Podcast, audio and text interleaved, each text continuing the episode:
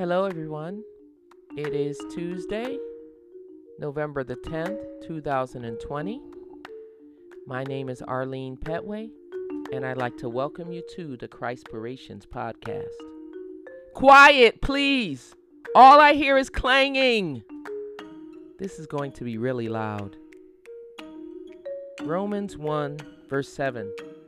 To all in Rome who are loved by God and called to be his holy people, grace and peace to you from God our Father and from the Lord Jesus Christ. Are you called by God?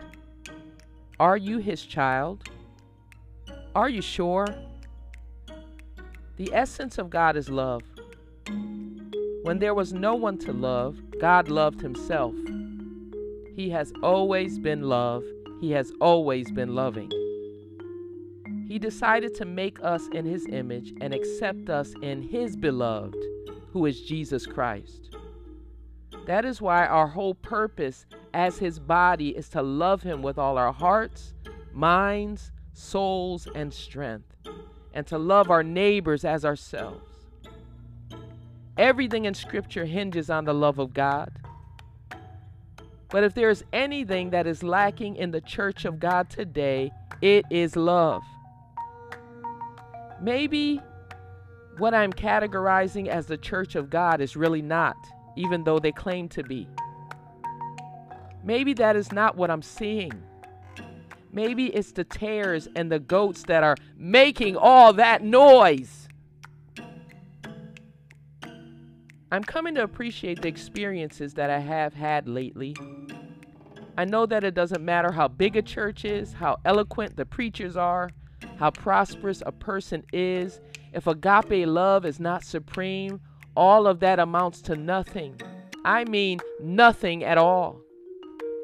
Notice I said agape love, sacrificial, selfless love.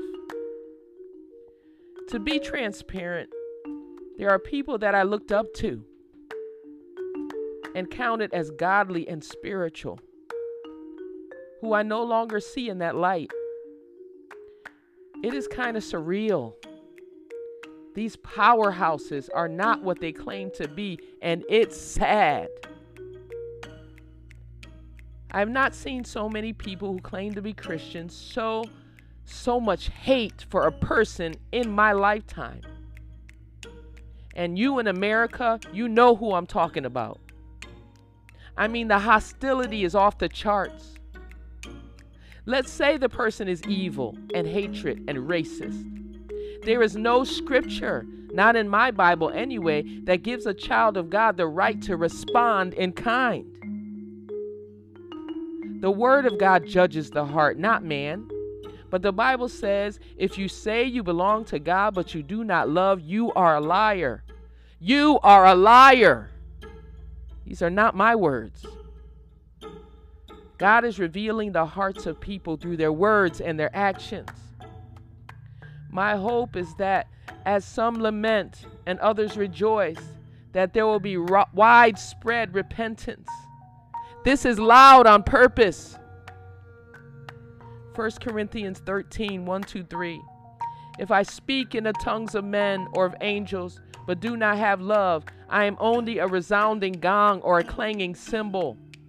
If I have the gift of prophecy and can fathom all mysteries and all knowledge, and if I have a faith that can move mountains, but if I do not have love, I am nothing.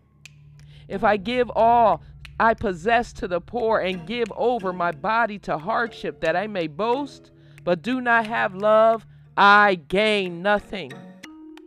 Please stop with the clanging.